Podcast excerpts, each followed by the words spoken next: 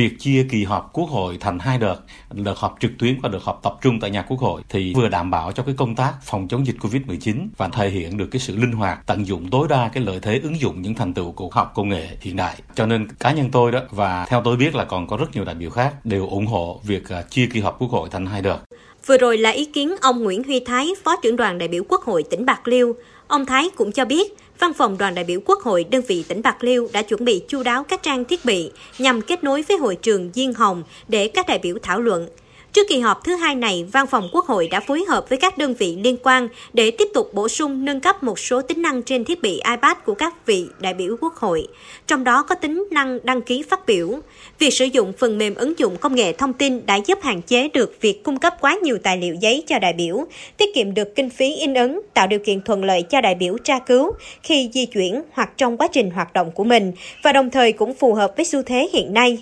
Với cách thức tổ chức họp trực tuyến đợt 1 tại kỳ họp lần này, đại biểu quốc hội của đoàn nào tham dự kỳ họp ở điểm cầu ngay tại đoàn đó. Trường hợp đang công tác tại tỉnh, thành phố khác, các đại biểu sẽ lựa chọn tham dự tại điểm cầu ở nơi công tác hoặc nơi mình tham gia đoàn và đăng ký với trưởng đoàn nơi sẽ tham gia dự họp. Theo bà Nguyễn Thị Kim Bé, Phó đoàn đại biểu Quốc hội tỉnh Kiên Giang, họp trực tuyến vừa đảm bảo công tác phòng chống dịch bệnh nhưng vẫn đảm bảo được nội dung của kỳ họp. Họp trực tuyến này nó nó tạo một cái điều kiện thuận lợi nữa đó là gì? Các vị đại biểu Quốc hội đa phần là kiêm nhiệm.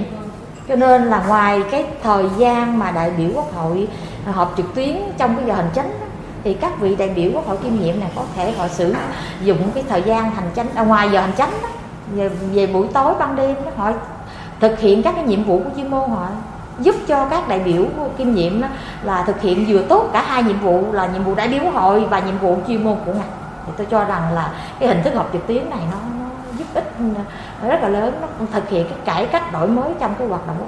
Ông Bùi Văn Nghiêm, Bí thư tỉnh ủy, trưởng đoàn đại biểu Quốc hội đơn vị tỉnh Vĩnh Long cho biết, Văn phòng Quốc hội đã chuẩn bị đầy đủ các loại tài liệu văn kiện cung cấp sớm để các đoàn nghiên cứu từ rất sớm. Trong quá trình họp trực tuyến, đơn vị tỉnh Vĩnh Long đăng ký thảo luận đều được phát biểu. Những câu hỏi của các đại biểu đều được các bộ ngành quan tâm trả lời. Điều này cho thấy việc tổ chức trực tuyến vẫn đảm bảo an toàn, đáp ứng yêu cầu nội dung. Ông Bùi Văn Nghiêm, trưởng đoàn đại biểu Quốc hội đơn vị tỉnh Vĩnh Long nhận xét. Cái kỳ họp phải nói rằng trong cái bối cảnh hết sức là khó khăn,